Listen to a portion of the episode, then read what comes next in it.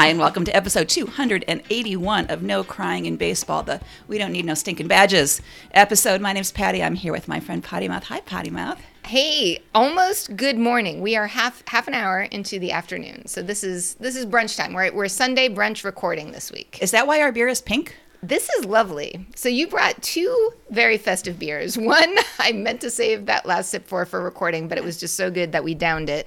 And it was the Dream Patch by Omegang Brewery.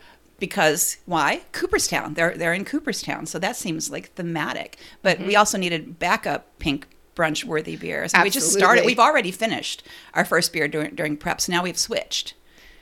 And this is oh, this is I Just Crush a Lot.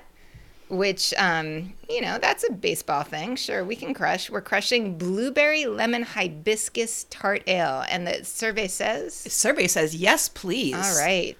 This is a local brewery. This is in Upper Marlboro. I'm going to taste this. This is close to us. Mm. This is Calvert Brewing.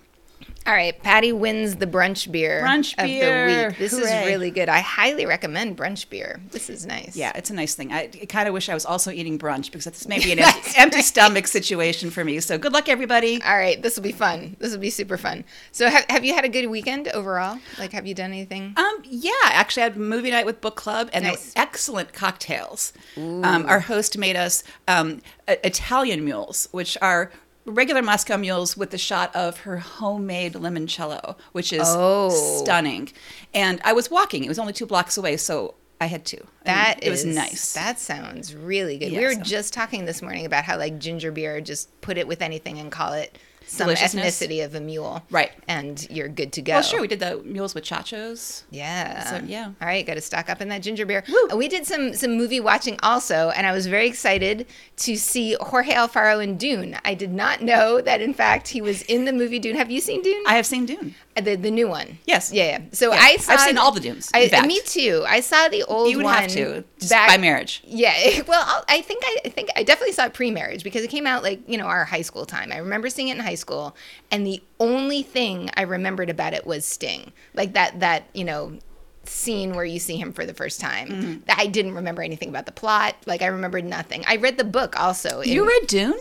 Yes, in grad school. My, again, again with the shock. I'm yeah, sorry. Exactly. No, no, it's a totally, totally understandable. I had a little bit of a um, immersion in grad school. I read Dune aloud. Oh, this is when you guys were doing your, like, story time. Like, you exactly. Did, you didn't you do, like, the Lord of the Rings we that did way? so much, so much. Yeah, we did the Lord of the Rings. There was more than that. Um, I'm trying. I can't think on my feet clearly right now. But yes, this is how I got to, quote, read a lot of the books that I should know, especially to hang out in the crowd that we hang out with. So so I should have remembered a lot of Dune, but in fact, it was, you know, just a little bit surprising to me. And I did not know that, you know, the real, it's Aquaman, uh, uh, Jason Momoa is mm-hmm. the one who was in, in Dune, shaved though, but was very much thinking about Jorge Alfaro the whole time and noticing, I think that is a, a fair comparison. I, I think, think there's so. a lot of similarity there. And I thought the movie was really good, and it does, and I do think it was better than the last one, even though I don't remember the last one, but yeah, I no, it absolutely was, I thought was. it was good. Yeah, the first one was a little bit of an embarrassment to those who are really true to the books, mm. but it was still a fun watch. Except for it, cliffhanger.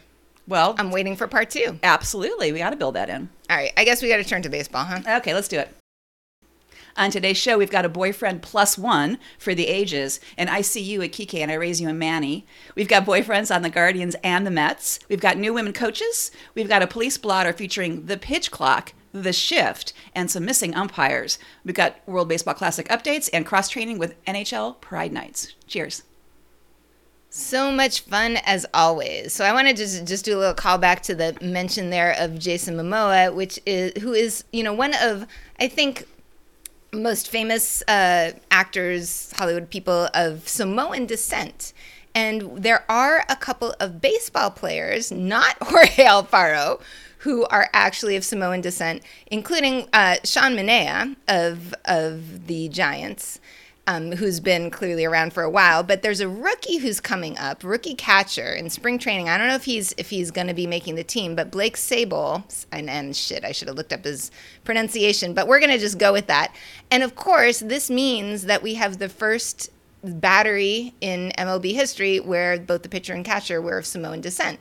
And they both had a very different upbringing as far as their culture goes. And Sable is from uh, California and grew up in a, in a Samoan-influenced community and had the food and had the gatherings, whereas Sean Manaea did not. They they grew up in, like, Indiana, Midwest, something like that, and did not have Samoan culture and food around him. So Sable is now excited to have Sean Manaea over for dinner when Mom is coming to cook oh. for him and introduce him to Samoan food and culture. Very nice. So super sweet.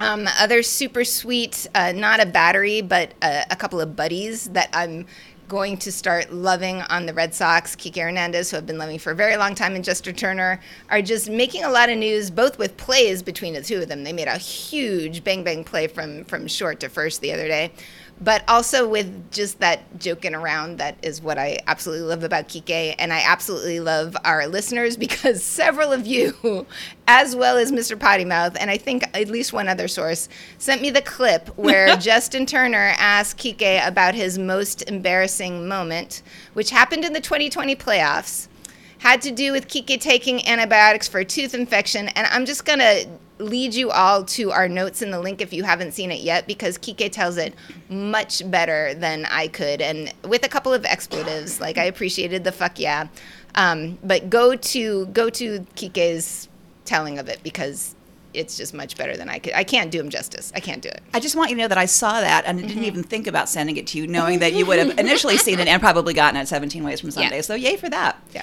Um, hey, so uh, we're going to talk about our boyfriends later on. These are the guys that we picked profile on every team in the off season. We each pick a guy per team. And then in, the, in prior years, we hang on to those guys as former boyfriends. So we mm-hmm. still keep track of them. And so I'm going to talk about a former boyfriend, um, Reese Hoskins from the Phillies. It's always a bonus for us when we profile these guys and we find out they've got a family member or a spouse or, yeah. or somebody else who's also pretty cool that can kind of come along for the ride. So it's like a plus one. In Reese's case, it's his wife, Jamie, who we've talked about before because she picked up the beer tabs for all the people around her at um, a World Series game, the last World Series. Well, during spring training, she has not lost her touch. She, um, at Saturday's game versus the, the Tigers, she hid fifteen envelopes around the ballpark that said, "Open me." And she had gift cards for concessions oh, inside wow. and said, you know, she announced it on social media and said, if you find one, you know, take a picture and, and post it. But there's an, there's a, an important announcement inside. And the announcement inside was for a brewery-based fundraiser for the Muscular Dystrophy Ooh. Association, which is in Philadelphia. We could get there from here. Huh. Um, and one of the people who found one of the envelopes posted that he made a one hundred dollars donation on the spot. Oh, nice. So that was really very cool. Um, so she does this kind of stuff. She does all this fan engagement, and all the comments are about, we might even like you better than any of the players. And one person, one of the comments said, um, Jamie may have more influence on Reese staying in Philadelphia than Scott Boras does. That's cool. So, but so she's pretty cool, and I like to see that. I like to see, you know, we, this, these are our people, yeah. and this is my community. What can I do to make people happy, make life better? Yeah, and I love the, like, putting it out there on social media, like getting the ball rolling and having other people, you know, that pick up on this really good idea. Buy us beer, stuff like that. All right, what do Joe Musgrove and I have in common? Hey. I wish I could, I wish we could record the expression on Patty's face right now. Well, unfortunately, I can see the notes, so I don't think I can answer. I want to make a joke about San Diego or something, right. and like there being murals of you and your no-hitters and all of that, but I think it's actually more of a, a hit situation. It is. It is. We have both fractured our big toes. Now, I'm thinking that I need to, I know I talked about my fractured big toe when it happened a few weeks ago, several attractive. weeks ago. I love hearing it. And so I, I feel like I need to redo my story so that I match up with Joe Musgrove, or maybe his story is covering up. Like, I tripped downstairs. He dropped a kettlebell bell on his big toe. So I should go back and say, actually, what I was doing was I was lifting weights and I dropped the kettlebell on my big toe. But no.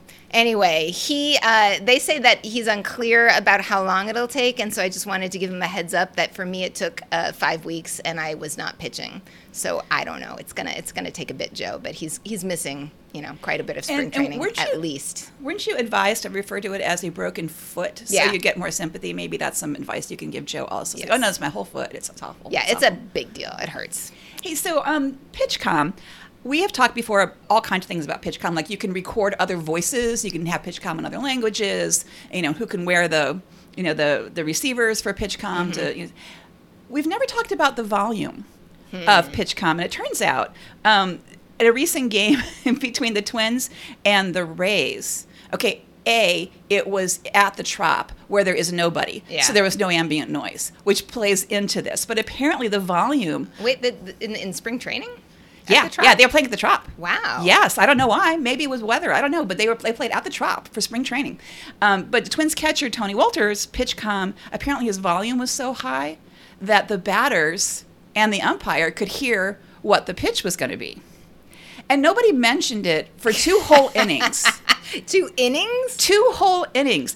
But um, that's funny. Uh, but uh, Kenny Maeda pitched the first two innings, and he's managed to pitch two scoreless, even though the batters knew what was coming. He even struck a couple of them out with them knowing what pitch was coming, which is pretty Sweet. good. The um, umpires finally pointed it out, and they adjusted the volume. Um, but, okay, so pay attention, my friends, about that volume. It's like being on the metro with the extra right. loud stuff. You think you might be sh- having your music just in your head, but really you're sharing it with the whole metro car. I just think it's amusing that an umpire waited two innings. Like, what's isn't he should be pointing stuff out? I, like I, I'm like that. Just picturing the batter and the umpire looking at each other and kind of winking. Like, right. This is just it's just spring training, right? Yeah. Let's see how far this goes. Right. All right, time for those previously mentioned boyfriends. It's time for our baseball boyfriends of the week. We are all the way up to the Guardians for the American League, and I had to go with Stephen Kwan, outfielder, twenty-five years old. I think uh, most of you probably heard about his breakout season last year, his rookie season. Stephen's been playing baseball, like, you know, a lot of these stories that we talk about, since he was very small. He started in T-ball at age four, and there's a cute story that his parents told about his very first game where he got a hit, his first at-bat. He got a hit at age four, made it to first base, and did his little victory dance. And and that sort of being emblematic of just the joy that he still shows and that he's still dancing on the field. He was doing travel ball at age ten. And he used to play in the infield because at that age, at around ten, he was big or average, and then everybody else kept growing, and he did not. He is five nine right now, one seventy, a small guy for baseball. I'll get back to that a little bit later because it's it's tough being a little guy for baseball. Um, his dad was very involved with him at an early age, noticing that he was shining early and noticing also that his size was getting smaller comparatively. And he kept making him use his left hand, thinking that eventually that was going to give him an advantage because more lefties, and it worked. He's still playing lefty now. But his athletic ability comes from his mom, as well as sort of his sense of competing for with athletics. She was a volleyball player at San Jose State. So he was number three on the Rookie of the Year list last year because it was a tough season for rookies. It was I mean, a loaded field. Number one, of course, Julio Rodriguez from, from the Mariners, and number two, Adley Rutschman. He and Adley Rutschman had been teammates at Oregon State, and I think we, we mentioned this this earlier, when they won the College World Series together in two thousand eighteen when Kwan was a junior and Adley was a sophomore. And what is it, the barbecue episode? The, there's another podcast that you sent me to. Was it, wasn't it the Barbacast? Barbacast. That's uh-huh. it. That's it. Where actually to listen in a little bit about his talking about this, you know, younger guy who's coming in, who is obviously really good and watch out for, and his uh, pleasure in playing on the same team as him, but also realizing like this is a guy who's like beyond his years. Um, last year was a big year for Guardians youngins. It was a super young team. They're the youngest in the league. That, that's amazing. Yeah. yeah, and that they did so well. Like yeah. that, we're talking about them now because they had been doing so well last year. seventeen guys made their de- debut on the Guardians last year, which is most for Cleveland in one season for the last one hundred Who? years. So at some point, because Kwan was there for opening day, he was an advanced rookie. And and Terry Francona eventually at a point said, like, I don't even think of you as a rookie anymore because there are all these other guys coming after him. He had the most plate appearances for a rookie in M L B last season. He had win, and then pretty, pretty connected. He had the most hits and the most runs for a rookie. But he was also the second best overall in M L B in contact and the second best in his swinging strike rate, meaning he just doesn't swing. He took one hundred sixteen pitches in his career before his first swing and miss. Wow. That's so amazing. He was either, you know, striking out looking, but not so much, or making some contact. He had more walks than strikeouts by the end of the year. He got gold gloves, so some sexy defense, nineteen steals, and led the Cleveland team with his two ninety-eight average, seven seventy-two O P S. He was the first player to get on base fifteen times in his four, first four games of his career since nineteen oh one. Hmm. He's a Cleveland guy, drafted in two thousand eighteen, so you could have seen him in the Ducks in twenty-one. He actually spent a remarkably little amount of time in triple A. It was like twenty-one games or something like that, and he made opening day this year, this past year. So, you know, clearly breakout twenty-two. There was talk about him playing in the World Baseball Classic, which would have been wonderful. So he is half uh, Chinese descent and half Japanese, and on both sides, it's his grandparents. So the the World Baseball Classic rules say that you have to qualify for citizenship of your country, which apparently could have been true in this case. However, M L B said that it doesn't, that he can't play. Basically, M L B ruled against it, and it sounds kind of fishy to to me. He's he's bummed out. Um, they said that it's because neither he nor his parents actually have a passport from that country, but he also said that there are other cases where that has been waived, and I'm sure I could do a little bit better research and find out the specifics. But uh, it's the the whole idea of him playing for the World Baseball Classic he got from Shohei Ohtani, and it was when they were facing the Angels, and it was after the game or something, and he said, "Come play with us for Japan." And he was like, "Oh, hey, I could do that, right?" And he was actually growing up very close to his Japanese side and his Japanese grandmother, and Uh, she belonged to like a, a local Buddhist temple that he went to with her, and, and so very connected to that part of his family. But M L B said no. Sadly, he had, so Kwan, before this, Kwan had said, "I would just love any chance to represent my heritage. I think that would be cool." So unfortunately, this counts for the Chinese side too, because it was the same the same connection. He did go to Japan in two thousand nineteen after he had been drafted by Cleveland to celebrate, and spent time with his family there. So I just feel I'm just kind of pissed off, because I would love to see him on that Japan team for the World Baseball Classic.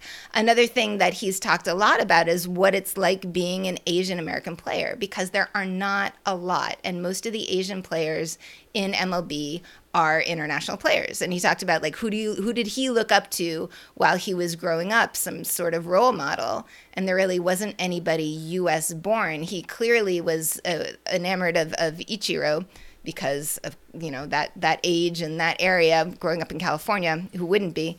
Um, but it was hard for him to find a real role model with similar situations. So he wants to be that for the future.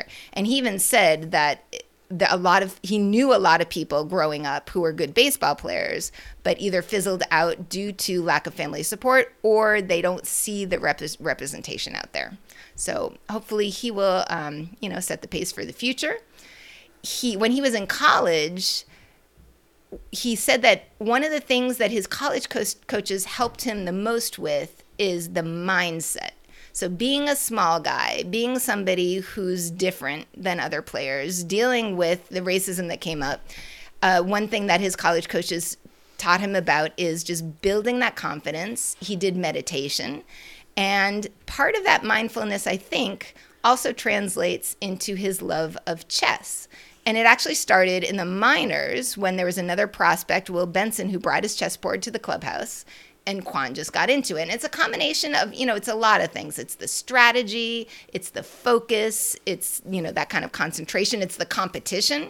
And he even said, like, it's better than doing, you know, some sort of mindless game when you're there in the clubhouse, and a good way to relate with your teammates. And so it caught on. So he brought it into the clubhouse last year. There's a lot of guys that he played tes- chess with, and he brought his, his chessboard. And what I think is super cool is every time somebody beats him, he has them sign his chessboard. Yeah. And so he said, it's kind of humbling looking at it, but someday it'll be a really cool thing to come to happen. And also, as a result, they hosted the chess team from a local high school, John Marshall High School.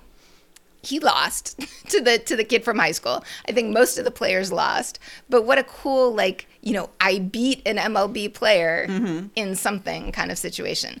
Um, you know, last quick little thing is we like to talk about our baseball boyfriends being involved in charity work. And he has recently become involved with the Make-A-Wish Association, which is a great thing for baseball players to become involved with. And he found out that they raffle a home every year with a Home Builders Association as a fundraiser. And last year's uh, home that was being raffled by Make-A-Wish was in Ohio. So he promoted it being in Ohio. And they, they tickets were one hundred bucks for a home, and they beat their goal. So they exceeded the value of the home with their raffle. So good guy. Yay, go Cleveland. Listen to me. Listen to you. Yeah, I'm really excited, you know, Cleveland girl here, to be talking about the Guardians, because they were so much fun mm. last year with all the young players and all the excitement and going farther than we thought they were going to yeah. go.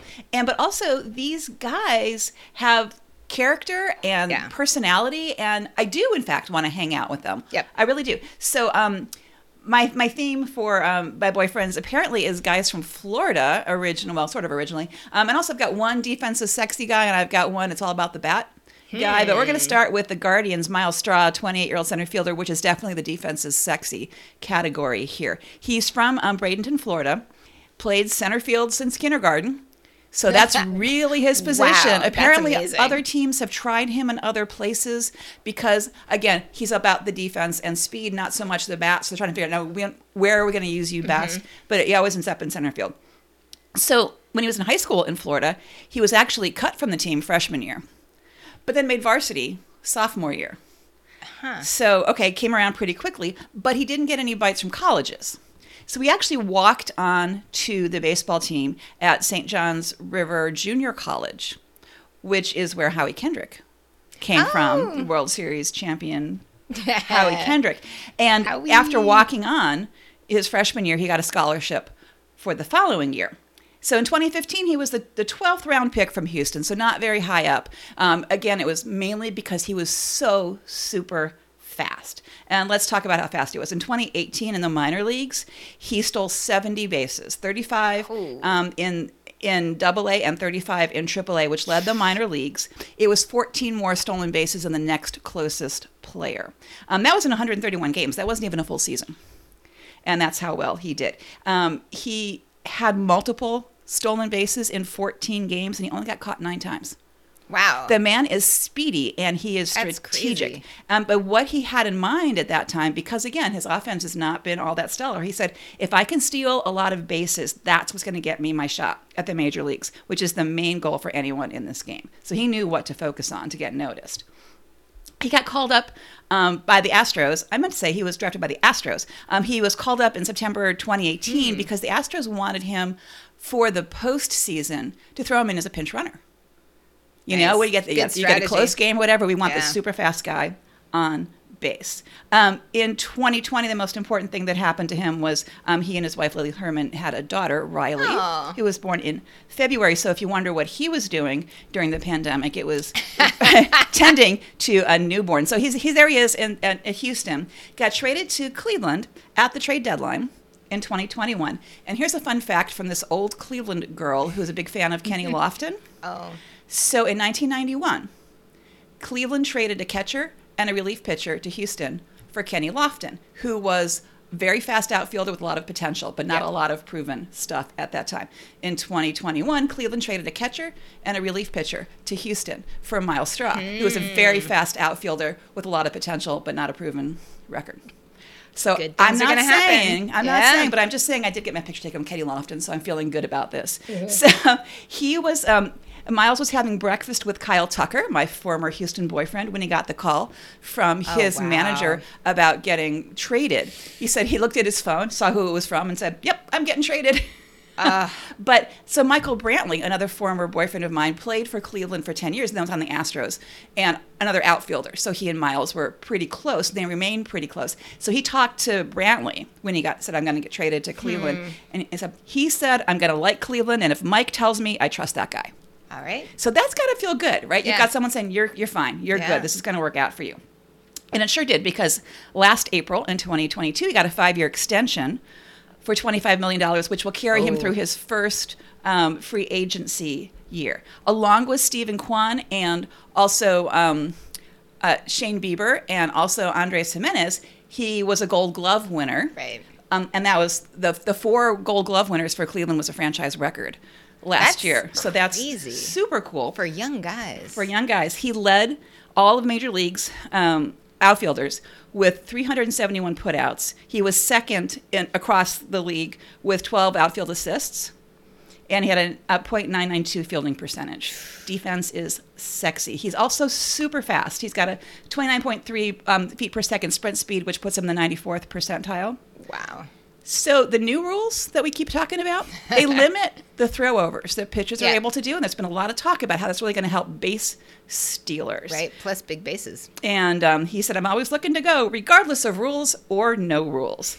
But the uh, Cleveland first base coach, Sandy Alomar Junior, I'm a big fan of because of him being a catcher in the old days um, for Cleveland. He's known as having this, like, extra sense for when it's time to send the runner. The, the joke is um, he's like a cheat code. So that combination of him being the first base coach nice. and Myles being fast and the change in rules means that Myles has got a really good shot to do big things. Um, he stole twenty-one out of twenty-two attempts in, in last year, last season, which tied him with J T Realmuto for the highest base stealing percentage. Thing I like most about him, the thing that made me notice him, was when he quite literally jumped to Stephen Kwan's defense. Mm. And I've told the story before. Yeah. Um, last April, um, Stephen Kwan hit the outfield wall super hard in Yankee Stadium, and the fans out there were really mouthing off to him. It's never been clear to me whether it was racial stuff or just right. you're on the other team or what it was, but they were like making fun of this guy who was on the ground, possibly seriously injured. We just we just didn't know. Fuck. So um, there's a lot of video of Myles Straw basically climbing the outfield wall yeah. to get in the face of the fans who were mouthing off. And said later, Kwan is the nicest guy on the planet. That's my teammate. That's my brother. And he said, if, I, if it happened again, I would do the exact same thing. So, you know, a moment later, the Yankees walked it off, and the Yankees fans threw trash on the field, um, including full cans at, at the outfielders. Um, so it was, it was very, very bad. So Straw referred to the Yankees fans as classless and the worst fan base on the planet, which, of course, really endears you mm. to all of New York City. So he was receiving death threats. Oh, my God. Um, by social media. Um, when they returned to Yankee Stadium during the A L D S, he got booed at the plate. So did Stephen Kwan. Um, and they were getting catcalled in the outfield. And Myles Straw said, yeah, there were a few. I'm not going to say what they said. There's no point. They were personal. It's all good, though. Doesn't bother me. I'm just out there chilling, playing center field. Man, I mean, he's got to be used to what it's like out there in center field, although Yankees, that just sucks. So, that I just mean, sucks. I like his attitude. I like his, you know, his gut reaction yeah. to, I got to defend my people. Yeah. And, I, you know, I'm not afraid to say it like it is. You guys are being wrong. And he said later, cheer for your team. You've got right. an excellent team. Spend your energy on that. Why are you, you know, being hurtful? This, which is exactly what we say all the time. Exactly. Don't, don't boo, cheer. Yep. Yeah, so well, big fan. I'm glad that we have baseball boyfriend buddies. Yeah. All right, on to the Mets. A little bit of a challenge for us because holy shit, their so- starting lineup is all baseball boyfriends. I the entire was, outfield is. I thought it was nine out of nine, but it's eight out of nine. So we're on to the bench, and I'm I'm actually very happy with my pick of Luis Guillorme, who's an infielder, second base, definitely bench player, um, twenty-eight years old, originally from Caracas, Venezuela. His family members were carjacked when he was Yikes. young. And so as a result, his father didn't let him go out to play. So what are you oh. going to do? Like, like life is too dangerous for you to leave the house because oh family members have been carjacked. That's sh- that's like a shocking level. It's really super, live. super shitty. Um, they ended up knocking down a room in the house so that he would have room to throw and field balls. Inside the house. Inside the house. Jeez. So working on it inside, but at age thirteen, moved to Florida and was scouted out of high school in Florida, was going to go to a state college of Florida, but turned that down to go with the Mets for two hundred thousand dollars in two thousand thirteen. Was in the minors for a while. While he was in the minors, he got to play with Spain in the World Baseball Classic qualifier in two thousand sixteen. His grandparents were from Spain and had moved to Venezuela, and uh, and actually also played with Spain for the European Baseball Championship. They did not make it far for the World Baseball Classic that year. They lost to Colombia, but in the European Baseball Championship, they got silver medal, and he was the most outstanding defensive player. And that is what he is really known for. He is put in for for substitute defense is what what they're looking for. Super sexy defense. And just the other day, was fascinating because it was the, the anniversary of this play, and I had just finished putting it in my notes, not realizing the date. And then the day after, I'm seeing it on social media, like, what's going on? There was a spring training game where Edeni Echeverria, they were playing against the Marlins, lost control of the bat. So he swung and the bat flew out of his hand into toward the Mets dugout. Everybody else scrambles. That's what you do when a bat is flying toward the dugout. You scramble away. But just so chill, Luis Guillorme is sitting there on the on the rail with his sunglasses on, and he just reaches up and just grabs it. He just snaps the bat. And uh, and the one of the videos I saw talked about it as as if he had caught the shillelagh, is what it looked like. Just like this reaching up and nabbing it. So he came up in two thousand eighteen was the debut. eighteen and nineteen was a little bit of mixed, a lot of time out there in Syracuse. So uh, I would love to go to some Syracuse Mets games up there. When he came up, I think it was two thousand nineteen, his first home run was off of beloved Fernando Rodney. Spring training of twenty twenty-one showed his tenacity. He had a twenty-two pitch walk. And just to see oh the Lord. video of it, it's just battling and fouling and fouling and fouling. And and the two two of the four balls came at like the very end. So patience and determination in this man. And defense is sexy. A little bit of pinch hitting, but It's, he's definitely more known for his defense than his bat, and he is not so much known for his speed. And there was a hot mic, and I can't remember, shit, I didn't write down who was wearing it, somebody at first, but he was at first base, and Pete Alonso was up, and he said, oh, Pete, please hit it out of the park. I don't want to run. Like, his running is not his thing. He is also um, recognized clearly for his facial hair. He has a very large, at this point, well-groomed beard. Not quite my thing, but, you know, it's there. But he's experimented with facial hair over the year years. So if you look back, he's had, like, the handlebar mustache. He's had the whole, like, down-the-sides mustache. The dastardly I, villain mustache. Exactly, yeah, uh-huh. yeah. Uh, all sorts of different things. I think that he's sticking with the beard for now. He's also a giving back kind of guy. The Amazing Mets Foundation, a lot of the teams have these foundations that do a lot of good work locally, and they hosted a day for kids with cancer to come for a baseball cl- clinic at Citi Field, and he was one of the players who worked with the kids there and had a lovely post on his own Instagram about it. So I'm feeling pretty good about Luis Guillorme, and uh, maybe he's not going to be playing a lot, but I will be watching intently when he is on the field. Very nice. I've got some of that story is a little bit similar to um, my pick, who is um, Mark Vientos, who is twenty-three and a third baseman, which is tough going into the Mets because oh. Eduardo Escobar and also other prospects who are good at third base. But more about that in a minute. So Mark is the son of a Dominican immigrant who had moved to New mm-hmm. York, and upon moving to New York, decided that the Mets were his team. Good choice. A good choice. given the, given well, the options. But also pass that on to his son, mm. who there's pictures of him, oh. like little Mets Little League uniforms oh, and, you know, so same sweet. Dream come true. Because, you know, he he's playing for the team that he rooted for as a child, which is very cool. Um, he eventually moved to Connecticut, but then, as um, your guy, he moved to Florida oh. to play baseball for high school. And in high school, he was talked about as a possible first-round pick out of high school, high school, but he missed some of his senior year with a quad injury, so um, he didn't get picked until the second round. He had Not committed bad. to the Not University bad. of Miami um, initially, but when he was drafted in the second round by the Mets, they offered him a one point five million dollars bonus at right. seventeen years of age. Holy He was the shit. youngest player taken on day one Oof. of the draft seventeen that year. So, of course, he said, oh my God. Mm-hmm, I'm doing that. And I'm going to say that um, all the comps at the time, you know, when when you, when these guys are like potential draftees, they say, who is he like? Manny Machado. And I'm going to keep saying Manny Machado as often as you just say Kike to Hernandez. Torture me. Well, yeah, I'm going to match you one for one. You say Kike, I say Manny, just for fun.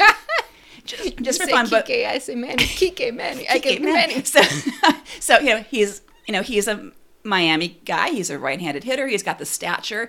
He was playing shortstop and will likely get and was getting moved to third. So he's got, actually does have a lot in common with Manny. Uh-huh. So um, there's a story about him. Oh, so um, he played single A in twenty nineteen. And his coach said, in all my years of coaching, he is the player that has the most power I've ever seen. And in fact, he was named the Mets hitting prospect of the year in twenty nineteen.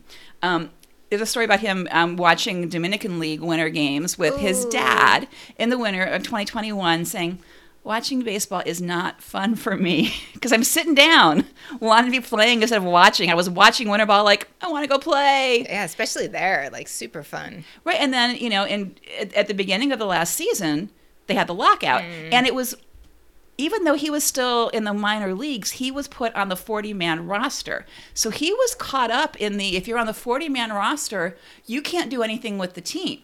You can't work out with the team. You can't use team facilities. Yeah. Where other prospects who were yeah. exactly his same level, but just not on the forty-man roster, had full access to the training facilities at the minor league spring training camp and all that. So he had a, he was kind of on his own. This is not a kid who enjoys doing things on his own. So that was that was pretty tough. But he talked about how what he worked on mostly was mental preparedness. And one of the things that he does, which apparently is more common than I realized, was he keeps a journal. And a lot of batters keep journals to kind of think about, like, who did you face, what happened, and all of that. And he said he uses it mostly when he's having a slump. He said, that's mm. when I find having a journal is so handy. I was writing down what I'm doing so I don't go back to this.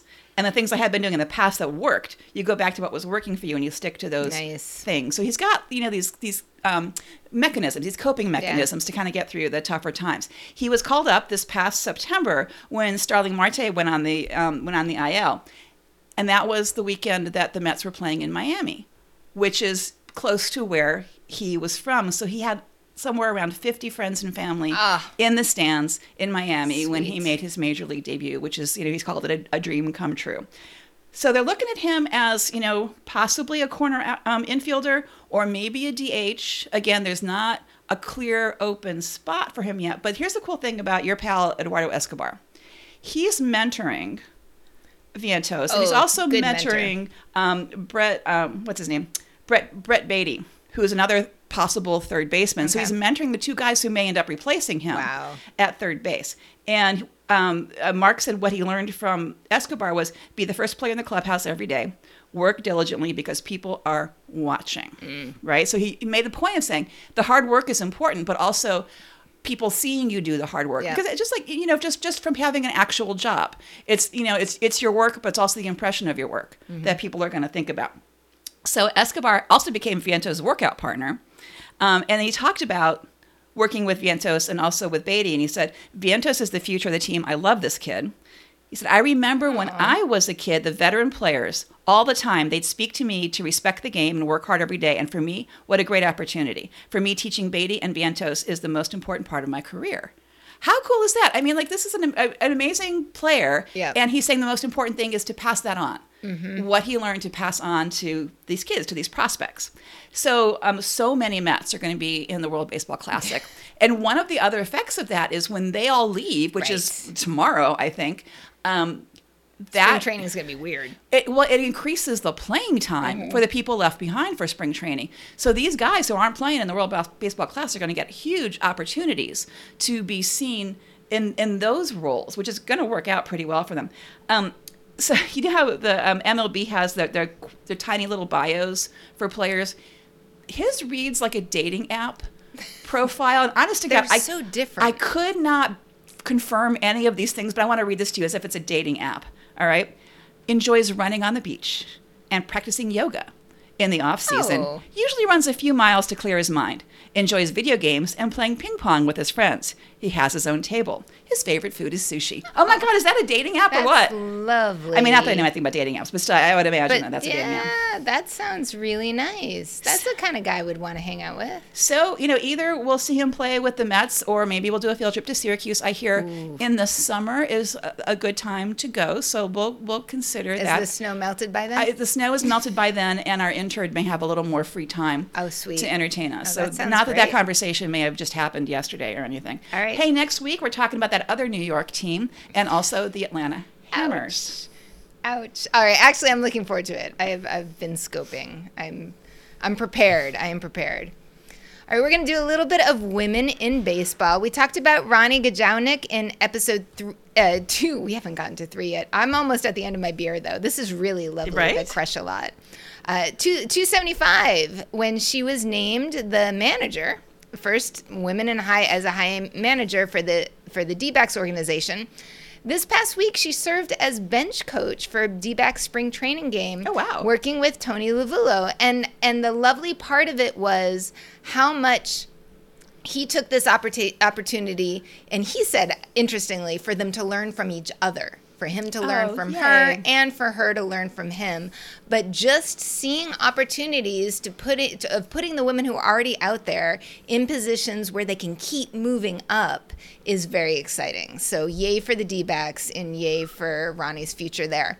Also, Taylor Jackson, twenty-four-year-old, hired as the first female on-field coach for the Greenfield Drive, which is Red Sox. Yay, Red Sox, who now, I think this is like multiple Red Sox women coaching in the Wait, minor leagues. Didn't they lose their women coaches? Yeah, all right. There's Okay, so, so there's there's a back. balance. Okay. There's a balance. All right. Uh, Red Sox, a minor league team. She's probably going to be coaching around first base. She played baseball until age fifteen, which, you know, happens, and didn't make her high school team, but then stayed involved with strength and conditioning staff. Staff, both in high school and all, also at the University of Alabama.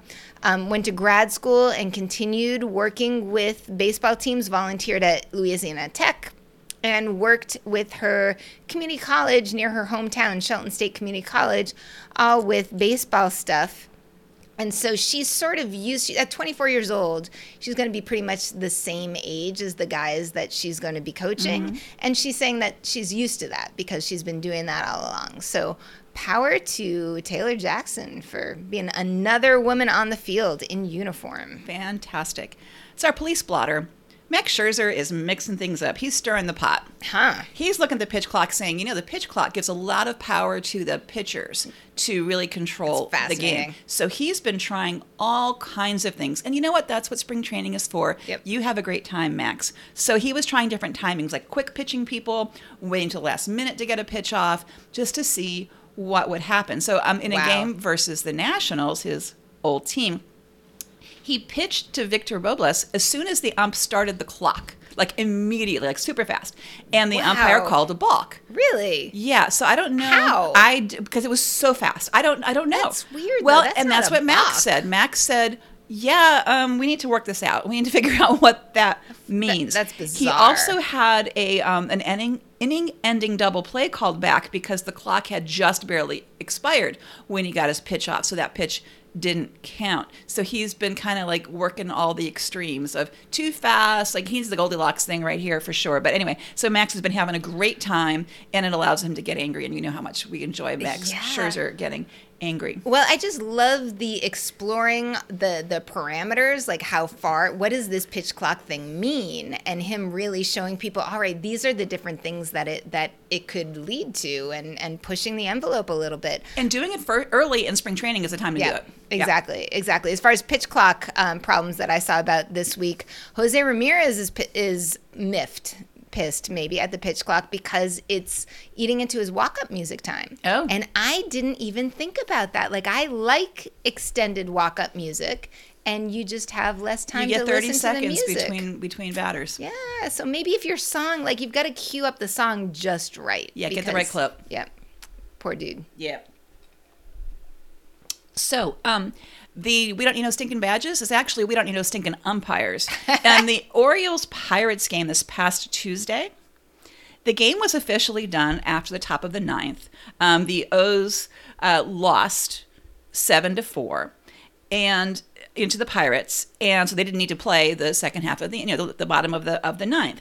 But the, the managers, Derek Shelton and Brandon Hyde, talked to each other for a second and said, yeah, let's go ahead and do it, which you can do in spring training. You can shorten a game, you can lengthen a game, because the point is the game doesn't count. The working out the players is yep. the thing that counts. And they really, the O's really wanted to work a particular pitcher a little bit more. And the the Pirates said, sure, let's do it. And M L B says, just clear it with the umpires and you're fine. Well, the, the crew chief said, no. And so the umpires just walked. They just left. And so they still played the bottom of the ninth, and the catcher for the O's called the balls and strikes. Wow. And they just went on and did it, and just because they, they let the kids let the kids play. We don't need no stinking umpires in spring training, apparently. That's that's fascinating. And and it played out fine without the umpires. There were no No well, issues. You know, see, they, they just had to trust yeah. the catcher who had never played below, above double A. But that, that's how you play sure. in the neighborhood. I mean, who calls it the neighborhood? You don't have an umpire. You're the catcher is going to call the call the pitches. And sounds yep. good to me. All right. So talking about rules, um, this the, one of the rules is banning the shift. And, you know, on all of the rules, I'm not really passionate either way. I'm a little in, I'm still in the wishy-washy, like, let's mm. see how this all plays out kind of thing. And very much with the shift ban, I sort of understand both sides of the argument, whatever. The Red Sox are finding a loophole in this. So the sh- the banning the shift means that you have to have two infielders on either side of second base all the time, and all of your infielders have to have both their little toesies, well, all ten of their toesies, both feet in the infield. At the beginning but, of the pitch. Yeah. It doesn't say anything about the outfield, however. So what the Red Sox did in their recent game against the Twins is they moved their center fielder to short right and moved the left fielder into center. And there was no uh, result really out of this this one play because it was against Joey Gallo and, and he ended up walking. But it's a little bit of a, I don't know, a little peek into who knows how this is going to work. And Will Middlebrooks, former Red Sox player, who's now uh, one of the commentators on N E S N, pointed out that this might be something useful at Fenway with the Green Monster, that maybe you do want to pull out of that left field, let the Green Monster do the work if you got like a big hitter, and put the the guys who are going to be jumping at the wall in right field. I don't know. Interesting. I think, I think that's pretty fun. So it's the letter, but not the spirit of the law. Right. Yeah. So oh. it's looking for the loophole. Fascinating. And, and Mister Pottymouth is suggesting uh, that we had a musical background to this. But if you guys don't know the song Loophole by Garfunkel and Oates, it's now being recommended to you by Mister Pottymouth. Not safe for work. Good to know. Um, World Baseball Classic. We are going so, so soon. We're going to Miami, guys. If you're I have gonna... new summer clothes for, for our trip. You are so ready. I am so not ready for the trip. But you're assuring me that all I need is to throw like a bathing suit and some shorts and T-shirts T- T-shirts and a bag. And shorts and some sandals and, and a cap and good you're good. To go. Yep. I am very sad that we're not going to see Vladimir Guerrero Junior play. I know. He is now out. He has had some right knee discomfort. He is not going to be playing with the Dominican Republic team, which just makes me sad. His M R I is okay, but there's some inflammation, and you just got to be um, you got to be a little bit careful about this. So he's taking a little bit of time off from the Blue Jays also. Um, my former baseball boyfriend from two thousand nineteen Giants, Brandon Belt, is going to be getting some extra time at first base along with your former pick, your pick from twenty twenty-two, Kevin Biggio.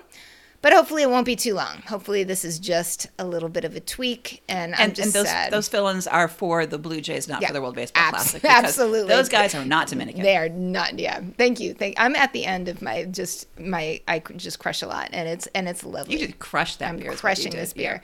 Yeah. Uh, Robinson Cano is now in for the you know the captain, whatever that means, and not all teams have him, and it's a really weird. Uh, title, but it happens, and he's going to be captain of the Dominican Republic team, which makes a lot of sense. He just came off of winning the Serie del Caribe with the Tigres del Licey for the Dominican um, Winter League, and he was the M V P in two thousand thirteen of the World Baseball Classic when he was playing on the Dominican team. He played in the last three World Baseball Classics. He is a former boyfriend of mine. He's had some issues along the way, but I'm I'm hoping for the best for him as now the elder elder statesman. Before you get away from the Dominican thing, I, yeah. there was a very funny article that I read was where they said, okay, number one, the Dominican team is stacked. Yeah. This was before Vladdy was out, but they're still stacked. Where someone said, you know, like one through nine, they could all be M V Ps. Yeah. That's how good they are. But they had um, people on the on that lineup.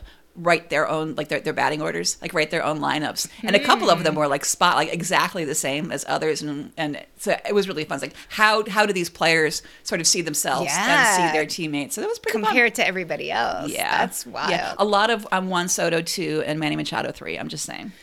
Uh, we're going to see in person. We're going to see so. in person. I'm not sure if we're going to actually see, see Team Mexico. We'll see. They might make it out of. So they're in the same uh, pool as the U S and Colombia and Great Britain and I'm blanking. Canada. Canada. So they have a good shot. And Jarren Duran and Alex Verdugo from the Red Sox are both on Team Mexico with a lot of spirit. and they did your typical like country school report to the team and the Red Sox at spring training. And there's all sorts of pictures of the rest of the team just cracking up in the audience because they literally got up there with a poster board with little pictures, and it says Mexico at the top, and they taught their team about their Mexican heritage. And Alex Verdugo also sprung for a mariachi band to not only play during their, their presentation, but to play while the guys were working out out there for a spring training game. Okay, that's that's so pretty cool. That's, that was pretty cool. Adam Wainwright is one of the pitchers who at this point is still on the U S list. Like this is getting, it's the U S team has been getting like chipped away a little bit. He is not performing up to his expectations in spring training. His velocity has dipped recently. He is the elder statesman. There is concern, will he still be on the World Baseball Classic team? And we shall see. All right, our vocabulary lesson this week is not Spanish. I am very amused by Xander Bogaerts. There was an interview with him from a Dutch newspaper. And so I got the Dutch, and I am not fluent in Dutch, so I use Google Translate. But the, the headline said, honkballer Xander Bogaerts, Xander Bogaerts. And apparently, honkbal is baseball in Dutch. So he is a baseballer, a honkballer. And I just really love the the Netherlands team, and I really want to see them make it to there. It's my prediction that they will make it to the semifinal game that we see. We'll see what happens. And Mister you're going to come home says, with a honkball T-shirt, aren't you? I think that would be so cool. Yeah, for him sure to be, you are. You know, honkballer Xander Bogaerts, and and actually, there in part of that interview is interesting because that whole thing that you were saying about who's left on the team once these guys go. And that's what he said. He's like, in the Padres, like, look around, like, who would be left when everybody goes to the oh, World so Baseball Classic? Yep. I would be here with, you know, rookies. I might as well go play for the Netherlands. So power to the Netherlands team. It's going to be fun. He's good with Jonathan Scope. If they make it over here, then Kenley Jansen will be able to pitch. It'll be a good team. Yeah. Yeah. Hey, we're going to do some cross-training with the National Hockey League um, for Pride Nights, Pride Nights done correctly. We talked Um, previously about the Flyers and the Rangers totally screwing up their Pride Nights mm-hmm. and not doing them justice. So I've got um, a solid C for the Ottawa Ottawa Senators Ooh. and an A-plus for the Anaheim Much better. Ducks. Okay, so the Senators um, did a cool thing. They have There's a community-based hockey league in Ottawa called the Ottawa Pride, and they invited them to come play a game with like with um, with veterans, with, um, with alums from the Senators, and that was pretty cool. Um, their head coach of, of the Senators, D J Smith, wore a Pride cap during the pregame press conference, and he said there's still a ways to go in having everyone feel important and included, but these are all steps in the right direction. Okay. The cool thing they did in their stadium was they had giveaway T-shirts, but they were different colors. So they like they would put like an entire section. They you know how they they lay the T-shirts over the seats. Mm. Here are the red shirts. Here are the blue shirts. Here are the yellow shirts. So they made a rainbow out ah. of the arena seats with their giveaway T-shirts, which I think is very lovely. They did not. They did. Um, Like the, the, the Pride tape during warm-ups, they did not have warm-up jerseys, so the players really didn't get involved, which is what brought them down to a C. They did a couple of very visible things and, and a community-based thing, which okay. are I think are really important, but they didn't do a lot with the actual players. So that's unfortunate. Down to a C, you're a tough grader. Well, they're, yeah. I'm comparing. It's I'm grading on a curve. Okay. Because here's the Anaheim Ducks, who had their inaugural Pride night on Friday. Number one. The team invited um, Lindsay Imber, who is their in-game organist and has been that has had that role for eight seasons, to collaborate on the design of the warm-up jerseys. Lindsay is trans and says the message is you are accepted, you belong, and we're awfully glad you're here. Well done. So they like, okay, we're highlighting members of the community, yeah. we're involving people, and the, the jerseys are really, really cool. But that's not what it didn't stop there, which is a, it's a nice place. They didn't stop there. The jerseys are going to be auctioned off to benefit um, O C Pride and You Can Play, which is an organization I'm really fond of. They had a Pride socks giveaway, so the little rainbow ducks oh. socks to like the first ten thousand fans. Cool. They had a photo booth. So they had fun things like a photo booth. They also had health resources, you know, a community-based health resources. They had a local brewery that was giving away rainbow koozies. We're fond of that. They had um, a choir for the anthems. And they had local L G B T Q plus hockey teams. You know how they have like, you know, in between period stuff on the ice? Mm-hmm. They had them doing shootouts on the ice. So they involved local community so hockey cool. team. So through and through, they they did fundraising, they did community inclusion, they did fun things, they celebrated people that work with the team. They did it all. So A plus for the Anaheim Ducks and C for the Ottawa Senators. But look, you can do it right, people. Wow, that is, you know, a high bar right there. Power to the Ducks for setting Power that bar. Power to the Ducks. Power to the Ducks. I love it. All right, we're done. Wow. We're going to Miami soon. Not next weekend. So next weekend we're still recording normal, but the weekend after that, it's going to be some weird-ass recording from somewhere. From somewhere. It could be the Airbnb. It could be could from be. Lone Depot Park. It could be a little bit of both. Um, you know, you might want to get on our Patreon because I think we're going to have some uh, on-site things that are only yes. going to show up on Patreon. You want to tell people how to do that? Absolutely. So, yeah, we're going to be recording whatever we can record down there, and it's not going to fit in an episode. So join us on Patreon, P-A-T-R-E-O-N dot com slash No Crying in B-Ball. You can throw us some money. And we would super appreciate it because that will keep our podcast afloat and it will give you access to whatever we find at the World Baseball Classic in Miami. It's really, really could be anything. And also, those of you who are waiting on the um, on the fantasy team, you can start working on your um, on your uh, your rosters. You won't have our full list of boyfriends who you can't pick yet, but you can at least start on that. And then I'll send things out once we have finished picking all of our guys, so you know who's off limits to pick. You still have time to sign up and let us know that you want to participate in our Fantasy Boyfriend Baseball League. Um, you can do that on any of our social media.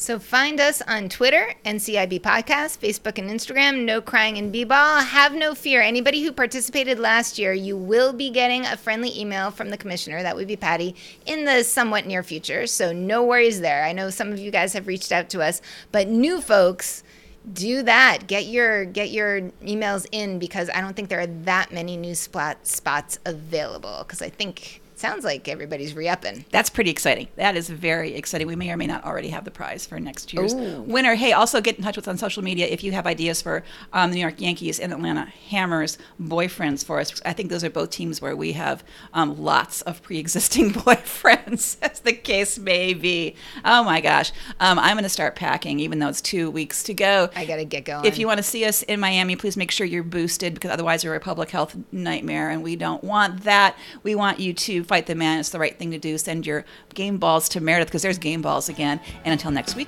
say goodnight, Potty Mouth. Good night, Potty Mouth.